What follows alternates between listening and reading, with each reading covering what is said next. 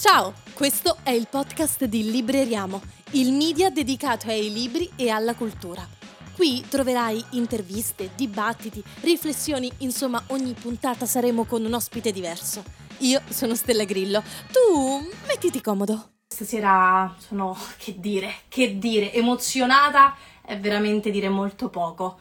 Mm, perdone i miei occhi lucidi, ma purtroppo il freddo mi ha fatto venire una, un tremendo raffreddore e sono super vaccinata, quindi tutto, tutto a posto, è solamente l'inverno improvviso eh, che è arrivato. Allora, la nostra ospite di questa sera già mi ha mandato la richiesta di partecipazione e sto parlando di Michela Marzano che ha scritto forse uno dei libri più belli che io insomma abbia veramente letto in questi, questo anno, in questi due anni. Sto parlando di, eccolo qui, Adito Perrizzoli, Stirpe e Vergogna, si legge al, al contrario e accetto subito Michela perché voglio raccontarle un po' di aneddoto sui suoi libri e sulla sua figura, che per me è sempre stata molto importante.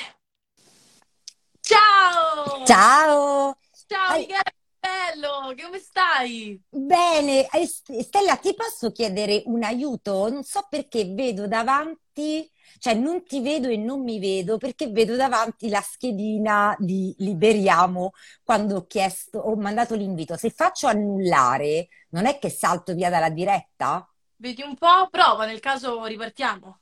Va benissimo. Si è tolto e non si è tolta la diretta. Ok, Fantastico. perfetto, ci siamo, mi vedi? Ti vedo benissimo. Eccoci. Ciao, come stai? Bene, un po' stanca perché ho fatto tante ore di lezioni. Infatti, penso che tu hai, senti- hai detto prima che avevi preso freddo. Io ho parlato, per cui ho la voce un po' sfiatata tra ieri e oggi, però ce la faremo, no? Io ti sento benissimo, da quelle cuffiette si sente tutto amplificato, quindi Ottimo. a posto. No, io con questo freddo improvviso a Roma questi giorni sono stata poi ieri a vedere Tarantino al Festival del Cinema. Sono stata quattro ore fuori davanti al red carpet e mi sono uh, infreddolita. Allora, Michela, come stai intanto dopo l'uscita di questo libro? Come, come sta andando? Eh, sta andando che io ancora non ho posato piede per terra, nel senso che da quando è uscito io rimbalzo come una pallina di ping pong tra l'Italia e la Francia eh, perché vengo in Italia all'inizio per partecipare ad alcune trasmissioni televisive, poi perché sono iniziati gli incontri, però avendo sempre comunque le mie lezioni il martedì e il mercoledì a Parigi, per cui dico ping pong, domani riparto, poi torno domenica, poi riparto e così via, fino a Natale, dai. Però diciamo che dopo l'uscita di questo libro, qual è la sensazione principale che hai? Visto che è un libro, insomma, coraggioso. Guarda, sono contenta, sono contenta, è come se, se mi fossi tolta un peso, nel senso che comunque è un libro su cui ho lavorato per, per parecchio tempo, per parecchi anni poi, sai, al momento dell'uscita uno da un lato è contento, dall'altro lato è emozionato, poi ha anche un po' paura perché è come se stesse partorendo. Io dico sempre, pur non avendo avuto figli, mi dico, io sto per partorire, c'è il libro e immagina se qualcuno dice che è brutto e lo butta nella spazzatura. Ecco, diciamo che lo stato d'animo nel quale poi, tra l'altro, non solo io, ma ci si trova sempre quando esce un libro è più o meno questo. Mm-hmm. Beh, immagino, immagino. Guarda, prima di però iniziare a parlare di questo libro ti devo raccontare due cose. Vai.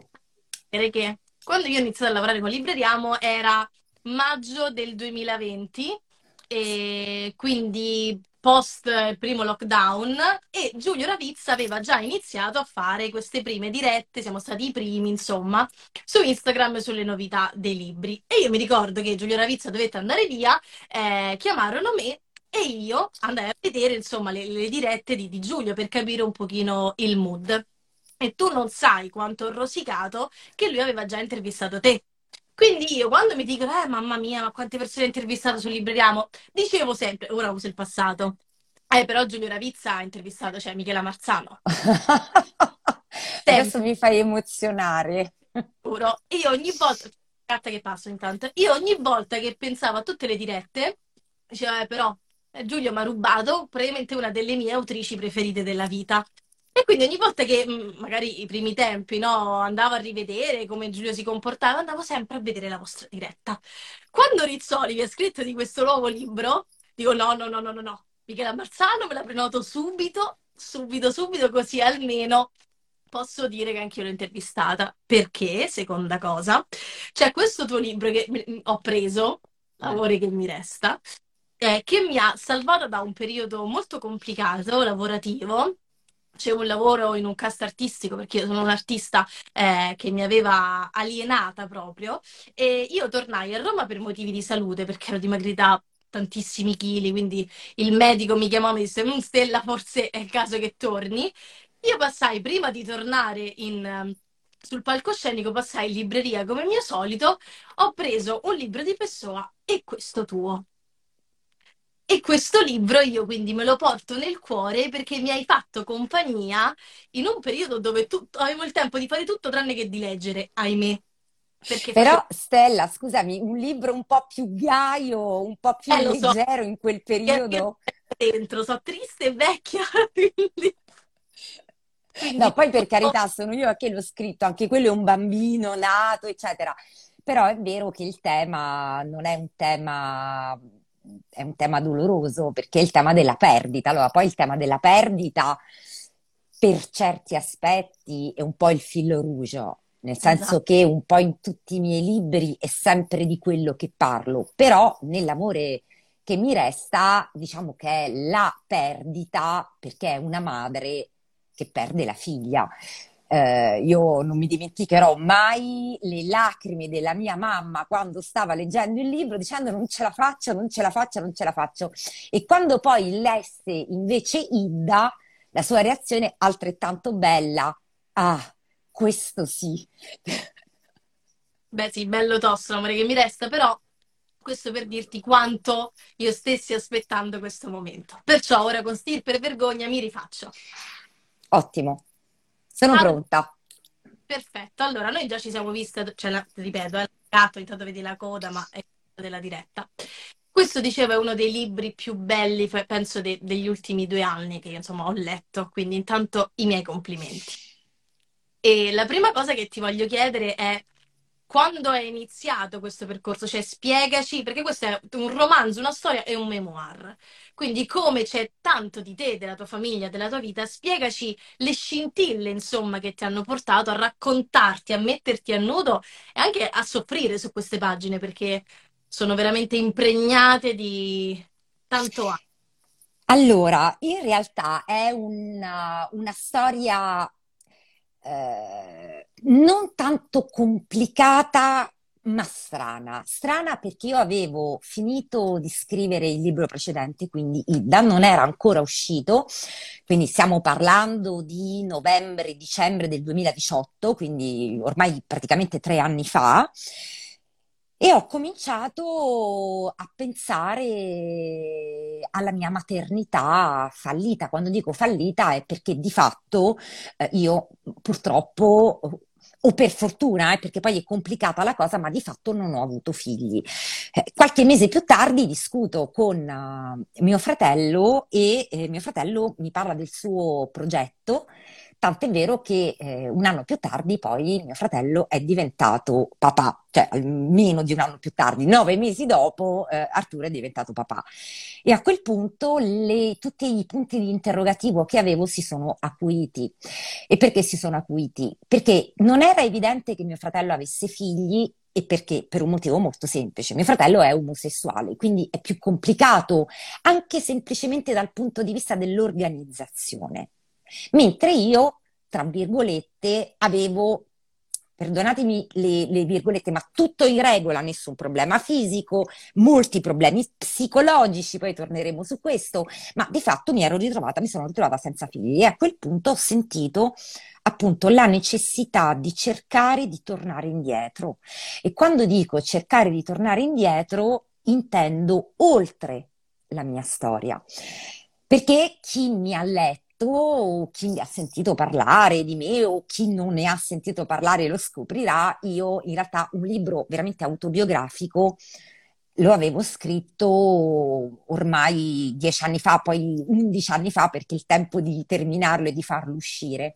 Ed era la storia Volevo essere una farfalla, in cui io ho raccontato quello che è stato il mio sintomo per tanti anni, ossia i disturbi del comportamento alimentare, cosa che mi ha portato a fare tutto un lavoro su di me per cercare di capire cosa ci fosse dietro quel sintomo. E quindi tutto il rapporto tra essere, dover essere, mm. cercare di essere accettata per quello che ero, non sentirmi mai all'altezza e così via. Però il momento dell'assenza del figlio mi ha spinto ad andare oltre, quello che voglio dire, andare oltre a cercare di capire meglio il rapporto tra me e i miei genitori, in particolar modo tra me e mio padre, e tra mio padre e suo, e suo padre, quindi e mio nonno. Mm. Anche perché eh, quello che ho anche imparato eh, attraverso la psicanalisi è che tante volte i sintomi o il malessere è transgenerazionale, cioè i figli sono sintomi dei genitori che a loro volta sono sintomi dei propri genitori. E siccome nonostante tutta l'analisi che avevo fatto permaneva una vergogna, una ineda, ineda, vabbè, non riesco a dirlo, non essere adeguata, e probabilmente c'era anche questo dietro l'assenza di figli, nel senso che io per tanto tempo ho pensato di non essere in grado, di non essere capace, di non avere il diritto di mettere al mondo una persona, perché poi che cosa succede se gli trasmetto questo mio senso di colpa, questa mia vergogna e così via? Ecco, lì ho capito che se volevo capire e capire il perché di questa perdita di chance, dovevo tornare indietro. E lì è partito poi tutto perché ho cercato quindi altrove rispetto a me stessa e aprendo cassetti comodini sono capitata non per caso, io credo nella vita non ci sia nulla che accada veramente per caso, ma per la prima volta ho visto la fotocopia del certificato originale di battesimo di mio padre. E lì ho visto che mio padre, oltre a chiamarsi Ferruccio, e quando dico Ferruccio è il nome con cui lo hanno sempre chiamato tutti, il nome che si trova sui documenti di identità, sul mio certificato di battesimo e così via, ebbene, all'inizio, quando nacque, Ferruccio, mio papà, di nomi ne aveva ben cinque e l'ultimo di questi nomi era il nome di Benito. E lì apriti cielo, apriti mondo, nel senso che sono stata confrontata a qualcosa di cui non immaginavo assolutamente nemmeno la possibilità.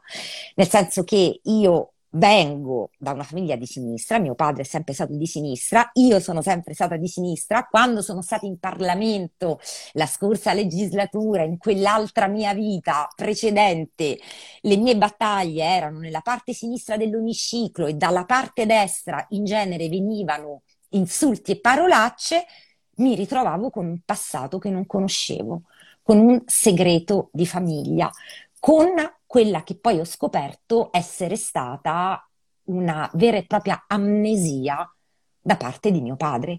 E a partire da lì, in questo libro, come tu hai giustamente detto, ci sono una serie di fili che si intersecano c'è il filo della prima persona, eh, la prima riga del romanzo a Michela Marzano non esiste perché poi a livello di nomi in realtà nella mia famiglia è tutto complicato, nel senso che papà si ritrova con un, solo nome mentre ne aveva cinque. Io sui documenti di identità sono Maria Marzano e tutti mi hanno sempre chiamato Michela e così via e a partire da lì quindi c'è questo primo filo, prima persona, poi c'è una parte di fiction in cui io ricostruisco ciò cui non ho avuto accesso, la storia di mio nonno, di mia nonna, e poi c'è l'ultimo filo che è quello della storia italiana, dell'amnesia italiana, della cancellazione del passato fascista in Italia, perché io considero che non è solo Michela Marzano che ha dovuto a un certo punto fare i conti col proprio passato, ma credo che in realtà sia arrivato il momento per tutti noi, ognuno nella propria famiglia, di fare i conti con la propria storia. Esatto, no, poi parli con, con me che mi sto per laureare in storia, quindi diciamo che questo libro ha proprio sono invitato a nozze. Senti, Senti storia di che tipo? Perdonami che sono curiosa. In storia? Ah, io a Roma 3 faccio la facoltà di scienze storiche perché ora mettono sempre scienze davanti e il mio curriculum è di, di storia e comunicazione però il tutto alla facoltà Roma 3 si chiama Scienze Storiche e Cooperazioni Internazionali, quindi hanno messo un po'... Quindi Però, soprattutto storia contemporanea. esatto, però in realtà gli esami sono, vabbè, ho fatto medievale, ho fatto moderna e tutte le tipologie di storia, culturale, sociale, eccetera, eccetera. Quindi come quando c'è la parolina storia, mi si accende sempre la lampadina. Senti, quale, qual è stata la cosa più, più difficile anche, no, da, da elaborare mentre scrivevi questo libro? Che oh, due anni? Eh, sì, forse anche un po' di più, forse anche un po' di più. Guarda, ci sono stati eh, vari momenti con difficoltà diverse. Mhm. La prima difficoltà era come continuare a pensare che mio nonno fosse mio nonno senza immaginarlo come un mostro, dopo aver scoperto non solo che era stato fascista, perché qualcuno può dire, vabbè, ma in Italia a un certo punto furono tutti fascisti. A parte che non è così perché ci furono anche i partigiani resistenti, ma la specificità di mio nonno fu che eh, mio nonno diventò immediatamente fascista, cioè mio nonno si iscrisse ai fasci e contribuì alla creazione dei fasci di combattimento di Roma nel maggio del 1919, 15 maggio 1919. Allora, non lo dico per te che la storia la sai meglio di me, ma per gli altri, per permettermi di ricordarlo, i, i fasci furono fondati il 23 marzo del 1919. Erano passati meno di due mesi dopo la fondazione dei fasci da parte di Benito Mussolini. Eh, Quindi mio nonno si iscrisse subito e alla fine del 1919 gli iscritti ai fasci, quello che poi diventerà il Partito Nazionale Fascista, erano appena 300. E quando io mi sono ritrovata di fronte a questo dato, mi sono detta, vabbè, ma che ci facevi, nonno, tra quei 300 disperati? Perché poi l'idea era sono 300 disperati. Poi c'è stata la fase successiva, cioè rendermi conto che non solo mio nonno fu un- uno dei primi fascisti, ma mio nonno restò fascista dall'inizio alla fine.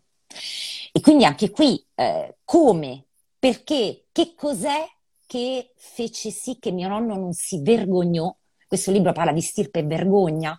Cosa fece che mio nonno non si vergognò quando iniziarono a chiedere, mio nonno era magistrato, procuratore del re, quando cominciarono a chiedere a tutti i magistrati di presentare il certificato di razza ariana, perché coloro che non lo presentarono vennero epurati. Come fece mio nonno a presentare questo certificato e a certificare, a certificare cosa? Una superiorità inesistente. Ecco, questo è stato molto scioccante. Poi c'è stata la fase del dolore con lui, perché mio nonno, fascista dall'inizio alla fine, fu uno dei pochi a pagare, perché mio nonno venne epurato, io ho trovato le carte. Allora, tu che sei storica saprai l'importanza degli archivi. Eh, adesso c'è la possibilità di andare a consultare negli archivi di Roma, negli archivi di Stato, i dossier che erano stati secretati fino a pochi anni fa. Io ho consultato gli archivi e ho trovato la sentenza con la quale mio nonno venne epurato ed è una sentenza dura, è una sentenza giusta. Mio nonno doveva essere epurato, ma come mai, mentre lui venne epurato, tutta una serie di altri fascisti, anche più implicati di lui, non vennero minimamente toccati? Do un esempio tra i tanti, uno solo. Azzariti.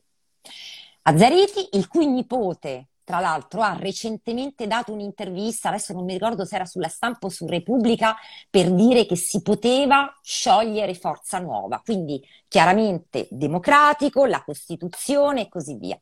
Però il nonno era uno che era stato fascista, era uno che era stato il presidente del Tribunale della Razza, il- lo ripeto, il Tribunale della Razza, Immediatamente dopo la fine della guerra non venne epurato, venne preso da Togliatti come collaboratore e poi diventò presidente della Corte Costituzionale. E il busto di Azzariti è ancora lì nel Palazzo della Consulta. Questo per dare un'idea anche dei due pesi e due misure eh, e di come qualche problema l'Italia ce l'ha. E sai perché lo dico e poi ti ridò subito la parola? Perché questo libro è uscito e ormai è 15 giorni esatti. Mi sono arrivate tante mail di persone che mi dicono: Marzano, lascia stare il passato, cose successe 80 anni fa. Allora, intanto il passato non passa mai, ancora meno passa se non lo si rielabora e in Italia non è stato rielaborato. Chi lo sa che c'è il busto di Azzariti nel Palazzo della Consulta? Io non sto dicendo che va distrutto, ma rendiamoci conto anche del luogo.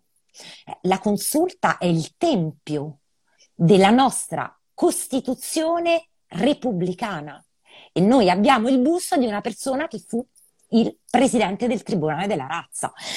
Allora poi non ci si può stupire dei rigurgiti fascisti che continuano ad esserci e che non possono essere soffocati semplicemente sciogliendo Forza Nuova. Non è quello, il problema è culturale nel nostro paese. Vabbè, io mi fermo perché poi, anche se sono stanca, con l'abitudine di fare lezioni prendo e mi infuoco. Eh, intanto leggo sotto, insomma, commenti, eh, dicono pazzesco, più l'ascolto e più vedo la realtà oggi come un rimando del passato che torna. Ma tra l'altro, eh, la sorte dei forti, vabbè, vai, eh, volevo leggere il nome. La cosa incredibile, secondo me, è che ci poniamo tante volte il problema di come fare per rielaborare, ma non ci diamo tante volte gli strumenti. Allora, cerco di, di, di, di esemplificare. Proprio nel 2018, quando io iniziavo a cercare, a indagare, è stato pubblicato il libro di Scurati M, mm-hmm. che tra l'altro ha vinto il premio Strega. Ah, Operazione importante, primo di una serie di libri che riaprono i conti, esatto, con la storia. Qual è però la differenza? Perché il mio libro è simile ma diversissimo e che Scurati rielabora il passato da un punto di vista pubblico. È come se lo buttasse di fronte a sé e dicesse, ehi voi italiani, guardate quello che è stata l'Italia. Io provo a rielaborarlo dal punto di vista intimo, cioè non dico voi italiani, ma a casa mia è accaduto questo.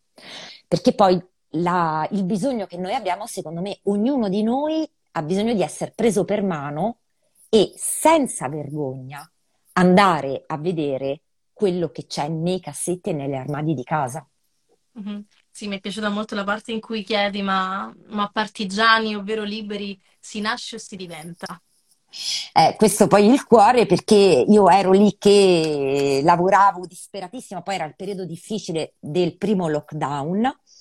Il 25 aprile era il momento in cui appunto, si festeggiava la liberazione e qualche giorno prima, proprio immediatamente prima del 25 aprile, era stato allontanato dalla direzione di Repubblica il direttore Verdelli. E Verdelli aveva scritto un editoriale molto forte, molto intenso, in cui diceva io sono nato partigiano e chi nasce partigiano lo resta fino alla fine. E io in quel periodo cominciai a dirmi, vabbè, io non sono nata partigiana, perché la mia storia, la storia della mia famiglia è diversa, ma partigiani si nasce, cioè qualcosa che si trasmette quasi geneticamente, oppure essere partigiani è il risultato di una scelta. Perché in realtà quello che io poi cerco di dire è noi possiamo definirci partigiani se resistiamo al conformismo di fronte al quale ci troviamo. Perché è questa poi la lezione di chi resistette e di chi non fu volta a gabbana, perché poi Azzariti, Azzara e tanti altri fascisti con i fascisti, resistenti con i resistenti, democristiani con i democristiani. Ecco, è questo il processo, mentre si tratta sempre di essere un porte-faux. Allora, eh, una cosa che poi mi è venuta in mente proprio in quel momento in cui stavo rielaborando questa parte, eh, e stavo anche parlando di volta gabbana, di coerenza, era quando io, nell'ormai lontano maggio del 2016, decisi di lasciare il Partito Democratico quando si votò la legge sulle unioni civili, ma si lasciarono fuori i bambini senza proteggerli. Cioè i bambini che vivono nelle famiglie arcobaleno non furono protetti perché ci fu lo stralcio della norma stepchild adoption, che non è un'adozione, vabbè, non entriamo adesso nei dettagli. E io spiegai la mia posizione dicendo che io dovevo, lo dovevo a tutte le persone a cui avevo fatto delle promesse. Dovevo restare coerente con i miei valori. e venni attaccata dicendo ma Marzano, la coerenza, la coerenza non è qualcosa che appartiene alla politica. Ecco, il problema è proprio questo. Tant'è vero che lo si è visto, ultime elezioni, un enorme tasso di, di, di, di persone che hanno deciso di non votare perché se non si fa altro che cambiare veste, essere volta gabbana, dopo un po' le persone non ci credono più.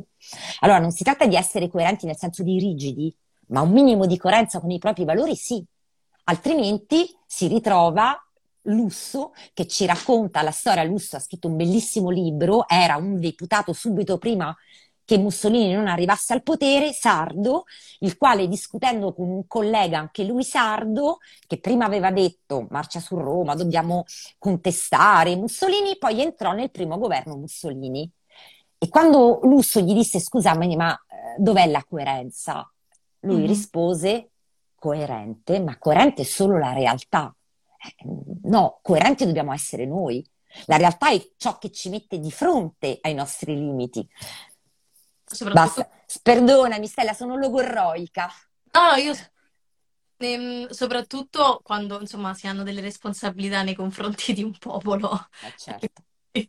Qui si aprirebbe un mondo. Però la domanda che mi viene da farti dopo tutto questo che mi hai spiegato, qui sulla copertina si legge Fuggo da quando ero piccola, fuggo dal mio passato, fuggo dalla colpa. Ma qual è esattamente la mia colpa? La cosa che mi viene da chiederti è, ad oggi, dopo tutto questo percorso, continui a fuggire oppure no?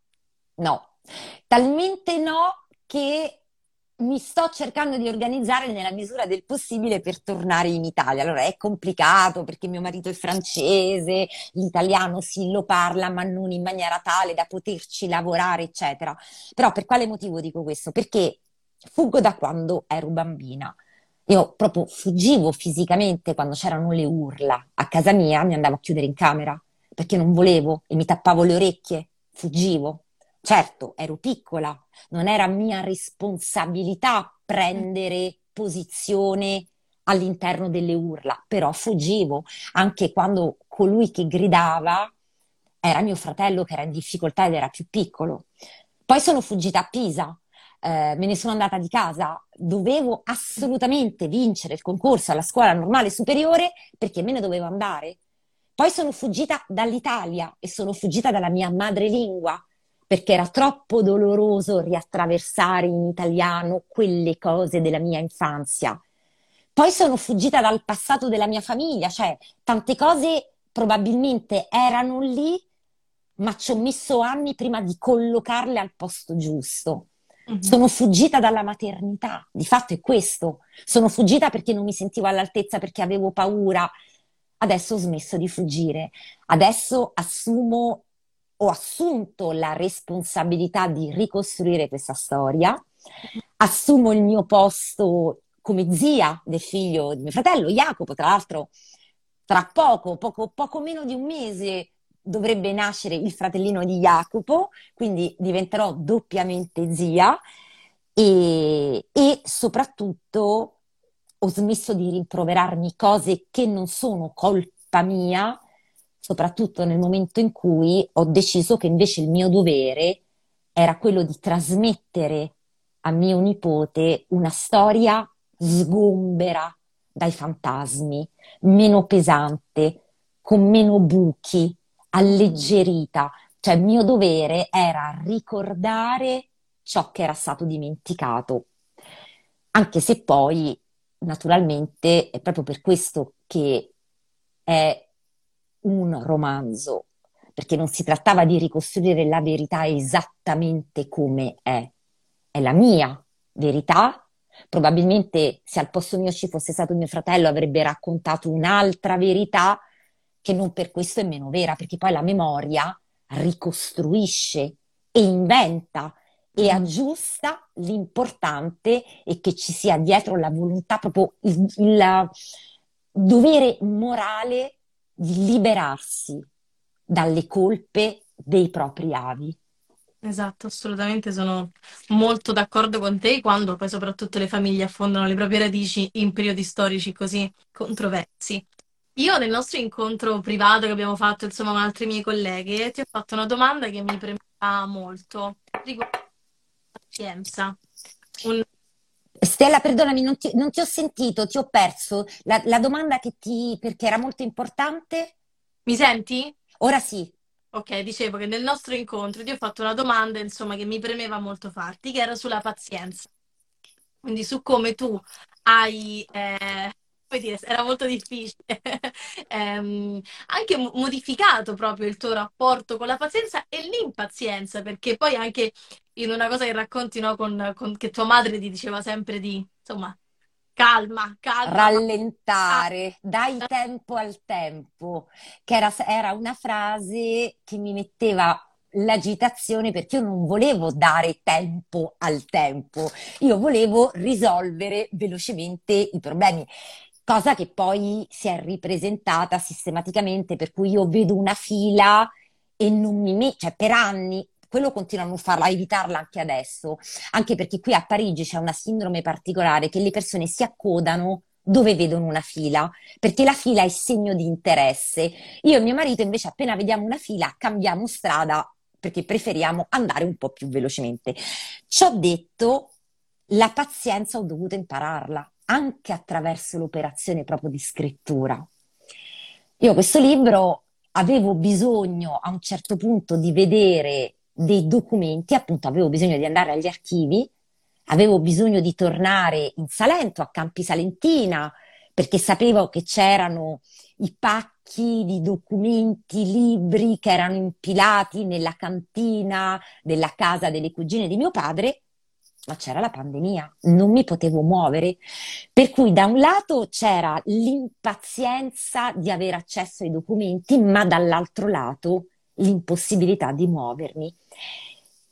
Però che cos'è che ho imparato? Ho imparato che non avendo accesso ai documenti io ho potuto in realtà dare tempo al tempo, cioè elaborare. E quando mi sono trovata poi di fronte a tutti quei documenti, ho potuto incastonarli proprio perché il tempo mi aveva dato la possibilità di accoglierli. Per cui da questo punto di vista ho imparato anche ad aspettare. Mm-hmm. E guarda, ho la prova. Stella, non ce l'avevo quando abbiamo fatto quell'incontro online, ce l'ho adesso, della pazienza acquisita. Qualche giorno dopo l'incontro che abbiamo fatto online, io dovevo andare in Veneto per una presentazione a Chiuppano.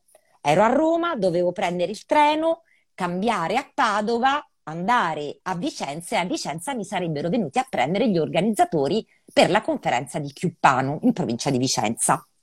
Era il giorno dei grossi problemi sulla linea ferroviaria tra Firenze e Bologna. Fatto sta che siamo rimasti fermi due ore nella stazione di Firenze. Quindi l'incontro è stato spostato, adesso poi non vi racconto tutte le conseguenze, ma la mia pazienza. Mi dispiaceva, ero triste. Ho telefonato, ho detto guardate, io non so se ce la faccio. Sicuramente perdo la coincidenza a Padova, quindi al limite mi dovete venire a prendere. Però ci ho detto non dipende da me. E mi sono accorta che ero triste, ma tre anni fa avrei dato fuori di matto, mi sarei arrabbiata, avrei cominciato a fumare mille sigarette, mentre ormai avendo preso questa abitudine a stare con la necessità di attendere, sono riuscita a rendermi conto che ero effettivamente leggermente cambiata rispetto alla mia irrequietezza di prima. Mm-hmm. Sì, poi questa è una cosa che penso che in generale il Covid ci ha insegnato proprio a tutti in qualche modo. Perché... È vero. Allora, c'è anche qualche eccezione, nel senso che ci sono persone che hanno attraversato il Covid senza attraversarlo, perché poi questo, eh, il Covid è un trauma, è stato un trauma, esattamente come la guerra civile, il ventennio. Se noi vogliamo essere resilienti, cioè vogliamo ricomporre la nostra esistenza dopo aver attraversato il trauma, dobbiamo rielaborarlo, cioè dobbiamo mettere delle parole su quel qualcosa su uh-huh. cui quando siamo lo viviamo, non riusciamo a trovare le parole. Allora, ci sono delle persone che hanno già dimenticato, Hanno dimenticato i carri armati che passa- partivano da Bergamo carichi di cadaveri. Hanno dimenticato il fatto che a un certo punto non c'era posto in rianimazione per accogliere le, le, le persone anziane. Hanno dimenticato già tante cose, cioè sono caduti già nell'amnesia. Loro hanno ricominciato a vivere come prima, anche se il mondo in realtà è diverso. Tanti però invece sì. Tant'è vero che a Firenze una cosa bellissima che ho trovato e che non c'è stato nessuno che si è innervosito. Tutti sono rimasti in attesa capendo che non dipendeva da loro. E questo è qualcosa, devo dire, che ehm, è importante perché vuol dire che da un lato abbiamo gli esagitati, ma dall'altro la stragrande maggioranza delle persone non erano carri armati ma camion, erano, ok, non erano carri armati ma erano carri degli eserciti. Dopodiché poco importa che io abbia detto carri armati, spiego perché, perché in francese si dice char e siccome ho fatto 5 ore di lezione oggi, la mia grande difficoltà è che mi vengono delle parole in francese e le traduco, ma ok, erano dei carri, dei camion, eh, char, dei camion pieni di cadaveri, pieni di cadaveri che non potevano essere seppelliti, che dovevano essere incenerati, forse incenerati non si dice nemmeno, ma dovevano essere cremati. Persone che sono morte senza poter dire un'ultima parola di addio alle persone care. Questo lo dico soltanto perché, eh, ok, non erano, sto ancora leggendo quel commento, perché poi non erano carri armati ma camion con un punto esclamativo ti ringrazio o la ringrazio per la correzione del termine esatto non cambia moltissimo rispetto al trauma di quelle immagini. Mi dispiace, ma sì, ma infatti io pure avevo notato la cosa, ma purtroppo l'immagine è, com- è talmente forte che comunque il carro armato rende, insomma, anche il, il lapsus freudiano ci sta. Ma è proprio, io credo che sia proprio, adesso, adesso non è per mm, trovarmi scuse, ma veramente dopo aver parlato cinque ore in francese, è un po' come quando torno dall'Italia e devo fare lezioni che faccio un sacco di italianismi, perché in realtà eh, il bottone, a proposito, il, but- il, pulsante non esiste. E quando dico il pulsante non esiste è che eh, gli aggiustamenti anche linguistici chiedono tempo abituarsi, insomma, piano piano. No, ma la, la cosa, insomma, del Covid condivido pienamente. Io purtroppo la mia generazione per me fa un po' parte di quella fetta che se l'è dimenticato e io vedo una, una foga, capisco la, la, voglia di riprendere a vivere perché a 20 anni ho 22 anni. E... Cioè tu hai 22 anni, mi stai dicendo ho sentito male? Ho 20, sono del 99. Madonna, cioè tu potresti essere fra un po' mia nipote più che mia figlia. Vabbè, mm, chiudiamo qui la parentesi sull'età, cambiamo discorso. Però per dirti, vedo moltissimi miei coetanei purtroppo che questa lezione della pazienza, insomma, non, non l'hanno ben interiorizzata però leggere libri così e soprattutto il percorso che tu hai fatto, perché mi sono ritrovata molto in questo aspetto del tuo carattere, no? Anche del non procrast- cercare di non rimandare le cose e, mm, e avere questa fame di domande. Poi, insomma, non a caso hai fatto filosofia, io ho fatto il primo anno, poi ho cambiato di storia perché avevo voglia di, di, spaziare su altro, ma bene o male le facoltà penso che si reggano proprio sulle domande, sui punti interrogativi. Quindi mi sono ritrovata molto in questa cosa e mi ha stupito poi invece il percorso che si, è proprio palpabile nel libro che hai fatto. Anche se molte domande restano aperte, proprio perché eh, c'è stato anche il tentativo da parte mia di non chiudere, nel senso che siccome c'è una cosa molto bella che ha scritto Nadia Terranova quando ha fatto la recensione su Tutto Libri. Lei ha scritto, parlando di stirpe e vergogna, ha detto uno scrittore apre un cassetto ed entra in una stanza. Entra in una stanza ed entra in una casa entra in una casa ed entra in tutte le altre case, che è esattamente quello che ho cercato di fare. Cioè, io mi sono aperta ai cassetti, li ho svuotati per cercare di permettere a chiunque di aprire i propri cassetti e svuotarli. Questo però significava anche che su alcune cose, intanto non c'è una risposta a tutto e poi soprattutto permettere a ognuno di poter chiudere la storia a proprio modo, a modo suo, per poter utilizzare questo percorso proprio come un sentiero alla ricerca delle proprie, delle proprie radici, del proprio passato, dei propri segreti. Eh, questo è proprio un romanzo intorno ai segreti di famiglia. Che cos'è un segreto di famiglia? Perché quando si tacciono alcune cose ci si trova a vivere situazioni di sofferenza così profonde senza sapere il perché, che sono appunto poi quei perché che noi cominciamo a chiederci sin da quando siamo bambini. Io sono sempre stata una bambina che chiedeva perché, perché, perché e una risposta tipica che dava mio padre era quando sei grande te lo spiego. E io mi ricordo perfettamente un giorno in cui gli dissi scusa papà, ma poi se quando sono grande non mi ricordo tutte le domande che ti ho fatto, come faccio? Proprio perché avevo la sensazione che me le sarei dimenticate e sarebbero rimaste per sempre senza risposte. Dopodiché è un po' quello che è successo, eh? Certo. Perché mio padre, a proposito del passato della propria famiglia, è rimasto chiuso in questa amnesia per tutta una serie di motivi anche, eh? perché poi adesso io non voglio fare l'auto spoiler del mio libro, però ci sono anche delle, ci sono anche delle piste di riflessione sul perché mio padre e la generazione dei nostri genitori, dei miei, dei tuoi nonni, Stella, hanno comunque chiuso a chiave quel pezzo di storia.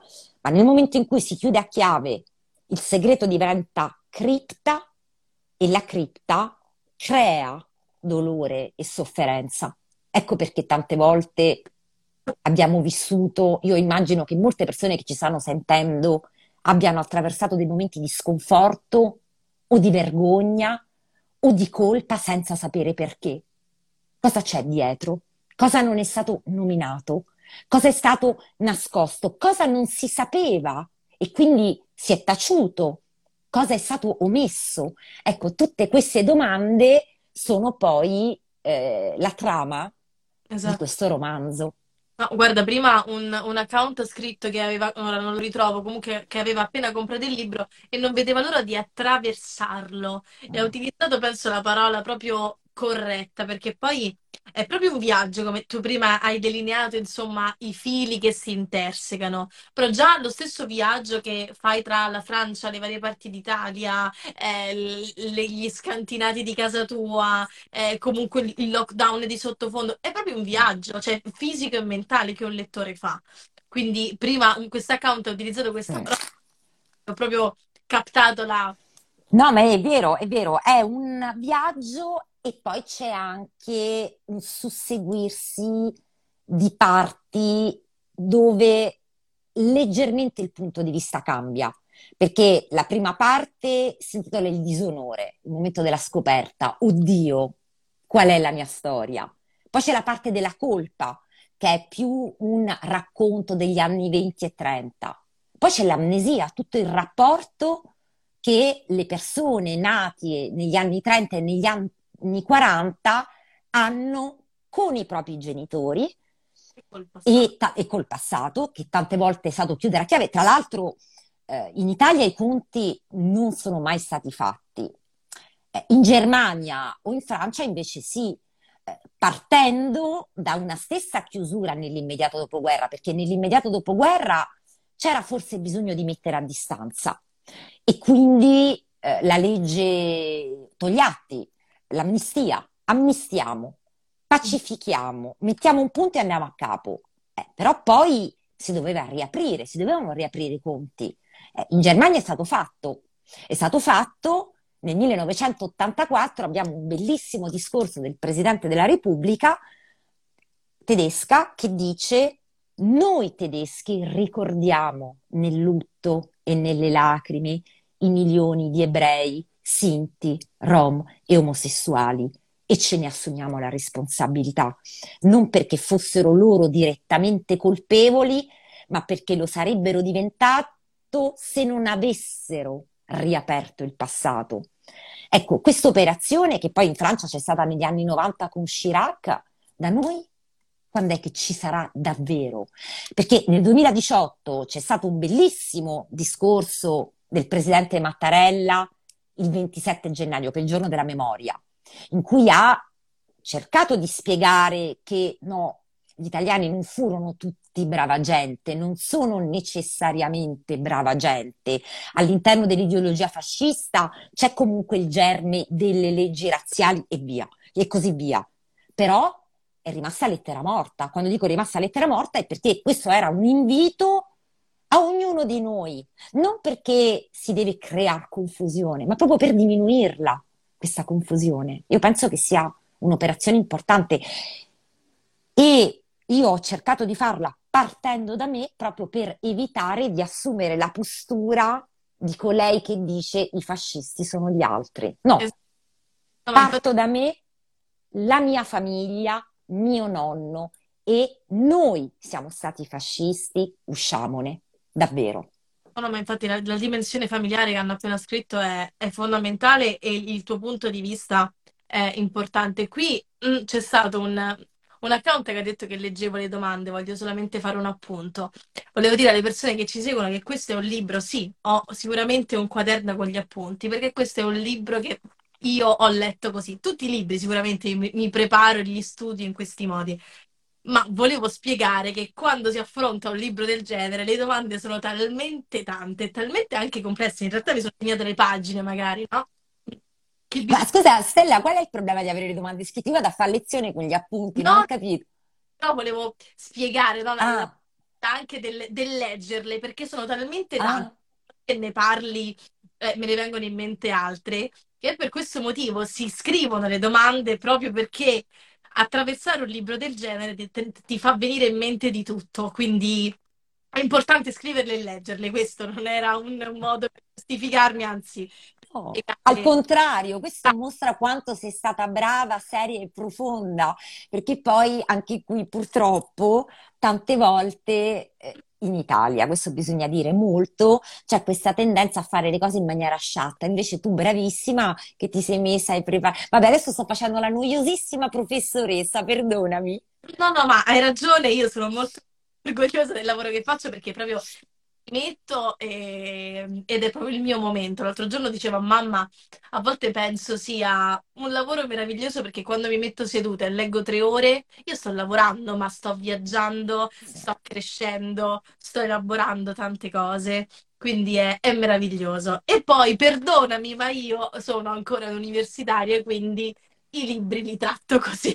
No, no, va benissimo. Io, io, io sono passato da, da, tempo e continuo a trattarli, a trattarli così, eh, diciamo, a segnarli, perché poi a distanza di anni, quando li riapro, cerco di capire perché quella frase mi aveva colpito così tanto, mentre magari in una lettura dieci anni dopo quella frase lì ha un peso diverso. Quindi secondo me fai benissimo, brava.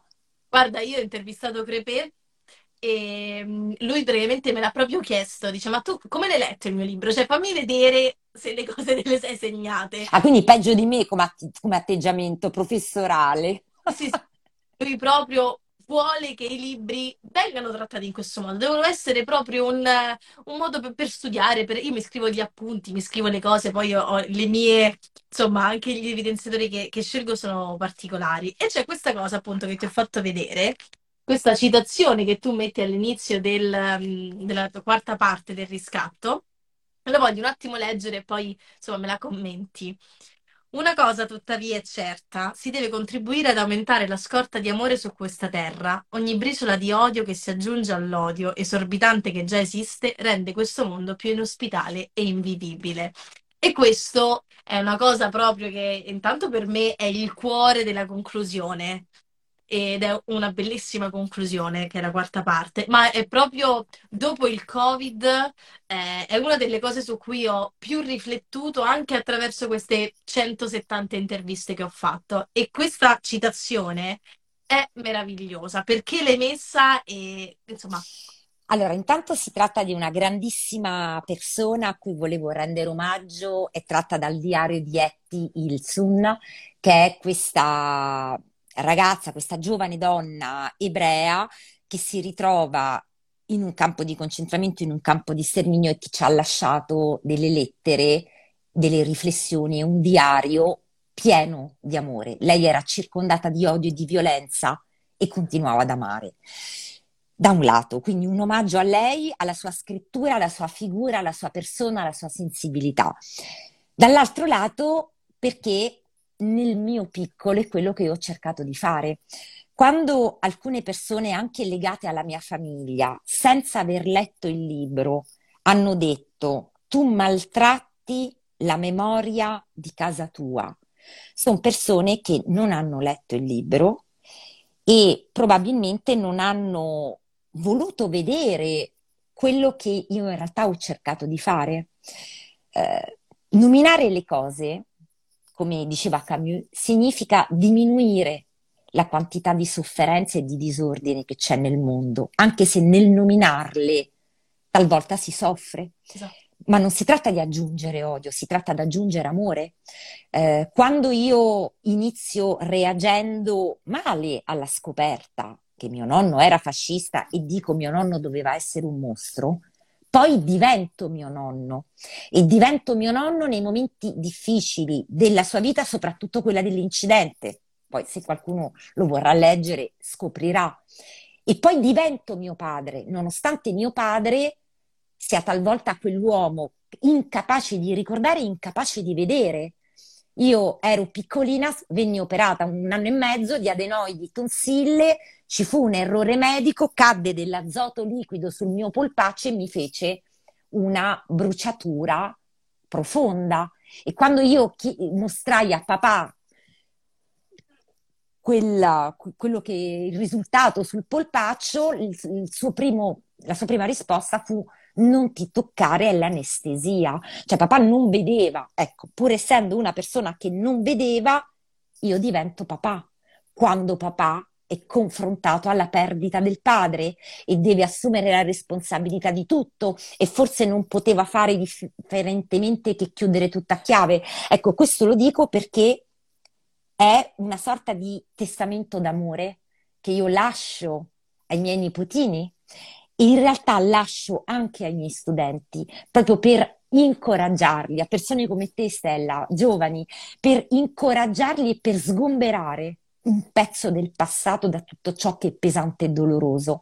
Perché poi il futuro siete voi, ma se voi avete le spalle curve, perché i vostri genitori, persone come me e i nonni non hanno fatto la loro parte di dovere che consiste a rielaborare il passato, come fate ad andare avanti?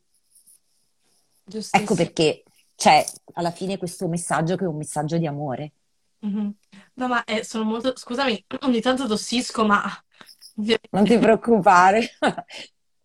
Povera. Eh, no, no, ti pare assolutamente. Guarda, guarda, oggi mi è preso così perché ieri stavo abbastanza bene, stamattina mi sono svegliata, panico. No, dico, è una cosa che, che sento ed è fortunatamente una, una, facoltà del genere e avendo tutti i professori, insomma, eh, della, della, tua generazione, è una cosa che sento spessissimo, no?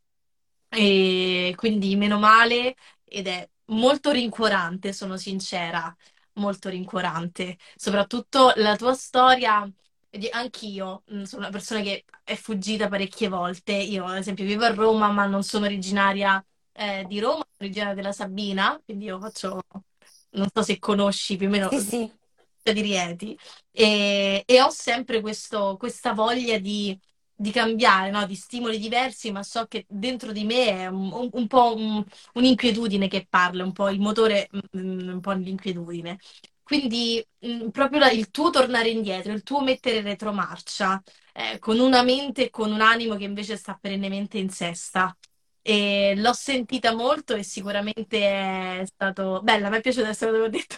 Molto bella infatti, perché è vero, perché c'è un accelero e poi faccio retromarcia, mi fermo e poi vado avanti, accelero di nuovo e torno indietro. È esattamente il movimento del libro, è esattamente questo, perché talvolta è andando indietro che poi si può di nuovo accelerare avendo consapevolezza di ciò che c'è stato proprio e nominandolo. Sì, sì, no, infatti dicevo, mi ha, mi ha sicuramente molto. E poi la cosa che mi ha colpito, eh, che abbiamo notato anche insomma, insieme alle colleghe nel nostro incontro, è che tutti i tuoi libri hanno le figure femminili al centro. Mentre questa volta la maggior parte, insomma, dei, dei personaggi che tu vai a descrivere sono eh, maschili. Intanto ti chiedo se è stato diverso, cosa è cambiato, e... però poi in realtà ci sono anche delle figure femminili importanti, eh. No, è vero, è verissimo, però effettivamente non è un caso che io parlando abbia nominato mio fratello, mio padre, mio nonno, quindi sono tutte figure, poi c'è Jacques, mio marito, ecco, figure maschili. Eh, è un romanzo che cerca di seguire il filo del rapporto tra le figure maschili e la voce narrante che è una voce femminile. Per cui io parlo in quanto figlia, nipote e sorella e quindi il lato femminile è rappresentato dalla voce narrante, ma poi le figure chiave sono le figure maschili, calcolando che eh, anche proprio a livello di nomi, le figure forti sono con questi nomi che ritornano, nonno Arturo, mio fratello Arturo. E se tu pensi quella che era l'ideologia di nonno Arturo e la realtà di mio fratello Arturo, mio fratello Arturo che è gay, nonno Arturo fascista, molto probabilmente nonno Arturo avrebbe diseredato un nipote come mio fratello, che pure era stato chiamato Arturo in suo onore. Quindi in realtà c'è anche tutto un gioco di rimandi e poi, proprio perché nulla è casuale, mio marito si chiama Jacques il nome che hanno dato al loro primo bambino, a mio nipote Arturo e Matteo, è Jacopo. Quindi con questo quasi minuetto con i nomi che torna. Poi le figure femminili erano state al centro di tutti i miei libri precedenti, tant'è vero che spesso quando portavo in giro L'amore che mi resta o Ida, la domanda era: ma lei si concentra soprattutto sulle figure femminili e le figure maschili? Adesso vediamo se, anche se c'è sempre, come dire, c'è sempre un motivo di... Adesso, e le figure femminili? Allora mi tocca giustificarmi, ma no, ma c'è la voce narrante, e poi c'è la figura di mia mamma, che comunque è fondamentale, e poi c'è la nonna, che comunque ha un ruolo anche perturbante, se vogliamo dirla tutta a un certo punto della storia, almeno così come lo ricostruisco io, eh. No, proprio aghi della bilancia, anche donne che stanno in mezzo a tutto questo e quindi sono in realtà molto importanti nonostante sembrino eh, di, stiano in secondo eh, calcolando che poi il motore immobile di tutto ciò è la maternità. Quindi è proprio qualcosa di femminile, la maternità, l'assenza della maternità, il perché, il vuoto, la vergogna, sono tutte parole femminili che mm-hmm. si coniugano col maschile dei personaggi. Sì, sì, no, ma infatti il, il, lavoro è magistrale anche in questo e si coglie tutto. La cosa che, che voglio chiederti, eh, ovviamente nel tuo libro c'è tanto, tanto, si sente tanto la ricerca che tu hai fatto proprio, eh, abbiamo parlato dei documenti, degli archivi, ma mh, mm, citi film, libri, saggi, quindi immagino che dietro ci sia stato anche, no? Un impegno proprio fisico alla lettura e alla visione di tantissime cose. C'è però um, un, un, libro, magari un saggio che ci vorresti consigliare, sottolineare, che magari viene preso un po', non lo so, non viene nominato spesso, visto che... Allora, io lo nomino spessissimo, però non se ne parla tantissimo in giro eh, ed è il processo, processo a Gerusalemme, la banalità del male, scusate, ancora una volta mi viene il titolo francese, la banalità del male, ossia il libro che Hannah Arendt scrisse raccontando il processo di Eichmann a Gerusalemme, che è importante da un lato perché ci permette di capire come purtroppo chiunque possa commettere il male quando smette di pensare con la propria testa e di provare compassione ed empatia per gli altri, ma dall'altro è anche fondamentale per questo processo di rielaborazione del passato e della memoria, perché fu nel 1961, quando Eichmann venne trovato dal Mossad, portato in Israele, processato a Gerusalemme, che per la prima volta i superstiti della Shoah testimoniarono e fu la prima volta che si riaprì il capitolo che si era chiuso praticamente ovunque nel mondo nel 1945. Quindi il momento di riapertura di tutto è proprio quell'anno e quel libro di Anna Arendt secondo me è una pietra miliare. Mm-hmm. Però quello è proprio un saggio, è un saggio in cui lei interpreta la posizione di Eichmann, quindi è a metà strada tra la storia e la filosofia. Eh, io ispirandomi anche molto al modo incarnato di far filosofia di Anna Arendt, in Stirpe e Vergogna, in questo libro incrocio invece la riflessione, la storia e l'invenzione, proprio con la messa in scena dei personaggi. Mm-hmm. No, ma poi l'interpretazione, insomma, la spiegazione del concetto di totalitarismo che fa Anna Arendt è, è meraviglioso e lo consiglio anch'io perché è uno proprio delle, delle pietre miliari. Eh, sicuramente del, chi vuole approcciare a quel periodo storico non può ah, se questo è un uomo e la banalità del male, penso, cioè proprio non, non, puoi approcciare a questo periodo storico se non affronti questi due libri. Senti, mh, mm, per concludere, cambiamo una domanda che faccio sempre per curiosità, una domanda più pop. Eh, hai, non lo so, la, visto che sicuramente avrai la passione per i film, per l'arte eh, in generale, ultimamente film, serie TV, anche libri, insomma, come... Guarda, allora, io in questo caso citerei una serie televisiva che secondo me è straordinaria perché descrive, anche questa è molto filosofica, ma in realtà eh, quando c'è un, be- un, romanzo, un film, se sono veramente belli, secondo me sono sempre, per me dire di qualcosa di filosofico è dire il più grande complimento ed è una serie coreana, eh, Squid Game. L'ho vista tutta nel weekend e ho anche mostrato un pezzo di un episodio oggi ai miei studenti perché è affrontato in maniera assolutamente impeccabile il tema del consenso e del consenso informato e dell'abuso di potere.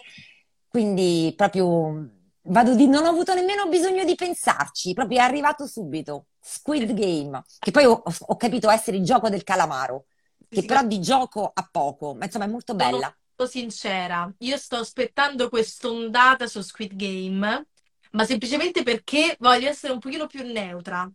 Mi rendo conto in questo momento di essere molto condizionata da quello che leggo, che vedo, eh, da quello che sento, quindi ho bisogno di neutralizzarmi un po' per approcciare a questa serie senza tutti questi input, perché succede così quando hai queste serie no caso Mm, sì, però sai cos'è la cosa, la, la, secondo me l'interesse di questa serie è che ha tante chiavi di lettura, cioè quando dico tante chiavi di lettura è anche tanti livelli, cioè lo si può vedere a più strati, si può essere colpiti dall'estetica, si può essere colpiti dalla storia, si può essere colpiti dai personaggi, si può essere colpiti dalla, dall'incarnazione dei concetti.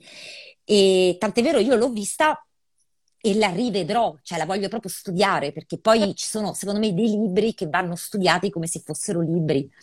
Esatto. Poi... Io, vorrei, io, vorrei, che il mio libro venisse studiato con stirpe e, e, vergogna, perché ha un po' questo scopo. Vabbè, comunque, scusa.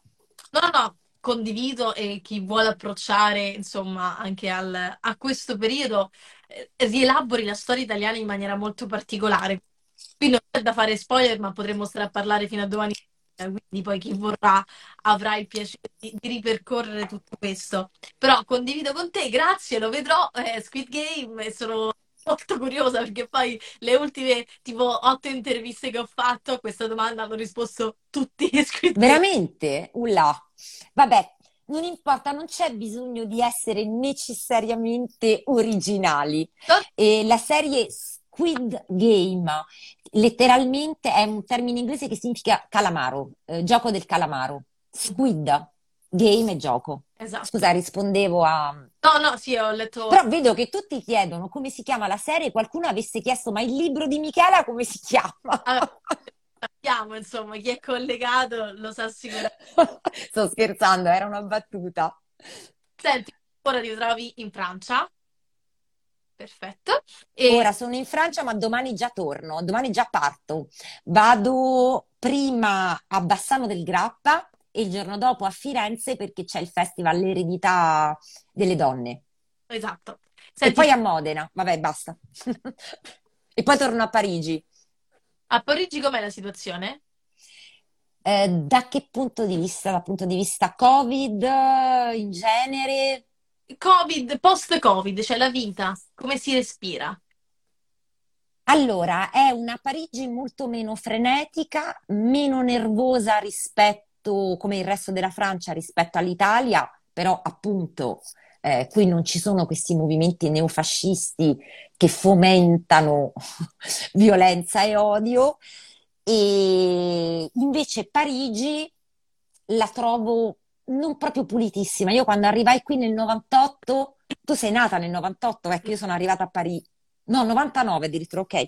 Eh, io fui colpita dall'ordine, dalla pulizia eh, che c'erano. Allora, lo so che Roma è disastrosa, però io ah, vorrei invitarvi anche a fare due passi a Parigi.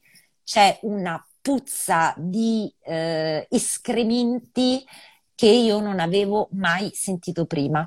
Quindi la città è più calma, però anche la, la sindaca forse è troppo calma. Dovrebbe, da questo punto di vista, attivarsi un po' di più.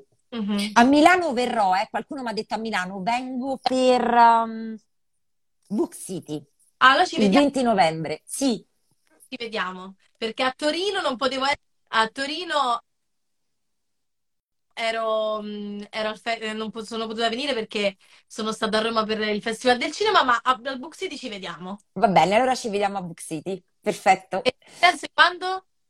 Io sono il 20, il 20 novembre, che credo che sia sabato. Sì, sabato. Qua chiedono anche Modena, non so se è nella tua lista. Allora, Modena, sì, Modena vado domenica, però qualcuno mi dice che non ci sarebbero più posti, però non so se è vero perché vado comunque all'Auditorium Monzani che è piuttosto grande, però il primo novembre, poi non mi chiedete più nulla perché faccio confusione, però questo lo so perché qualcuno me l'ha chiesto, il primo novembre sono a Carpi. Quindi che è attaccata a Modena, per cui chi non, chi non ce la fa o non trova posto a Modena e Monica mi chiede a Brescia, mh, non lo so, già è tanto che mi sono ricordata tutta questa settimana. Vi giuro che metterò le informazioni mese per mese. Adesso le trovate fino a fine ottobre, poi metterò quelle di novembre. Abruzzo, Michè, non ti dimenticare. No, non mi dimentico, promesso. Allora ti seguiamo perché finalmente ci si può rivedere dal vivo, quindi noi ci vediamo presto. Io ti ringrazio con tutto il mio cuore perché aspettavo da due anni questo momento. E Grazie a te, Stella, sei bravissima e grazie a tutti e a tutte coloro che ci hanno seguito. è stato un piacere e grazie per questo, per questo capolavoro che sicuramente andrà riletto. Tra qualche mese va ripreso in mano e sicuramente riletto. Quindi grazie ancora, in bocca al lupo per tutto e buon, Anche a te, viva il lupo! Buon tour. Ciao, Michele, buona. Ciao, ciao, ciao, grazie, ciao. E così concludo. Ciao, ci siamo?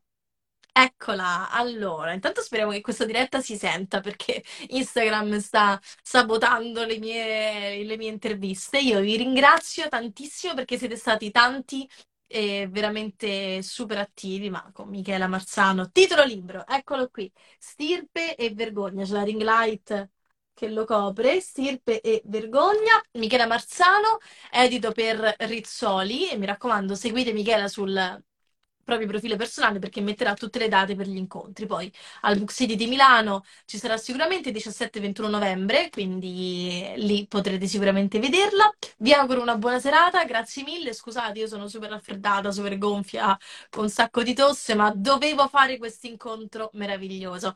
Ci vediamo nei prossimi giorni perché siamo pieni di, insomma, di, di novità di libri, romanzi, saggi da consigliarvi. Buona cena e un saluto a tutti.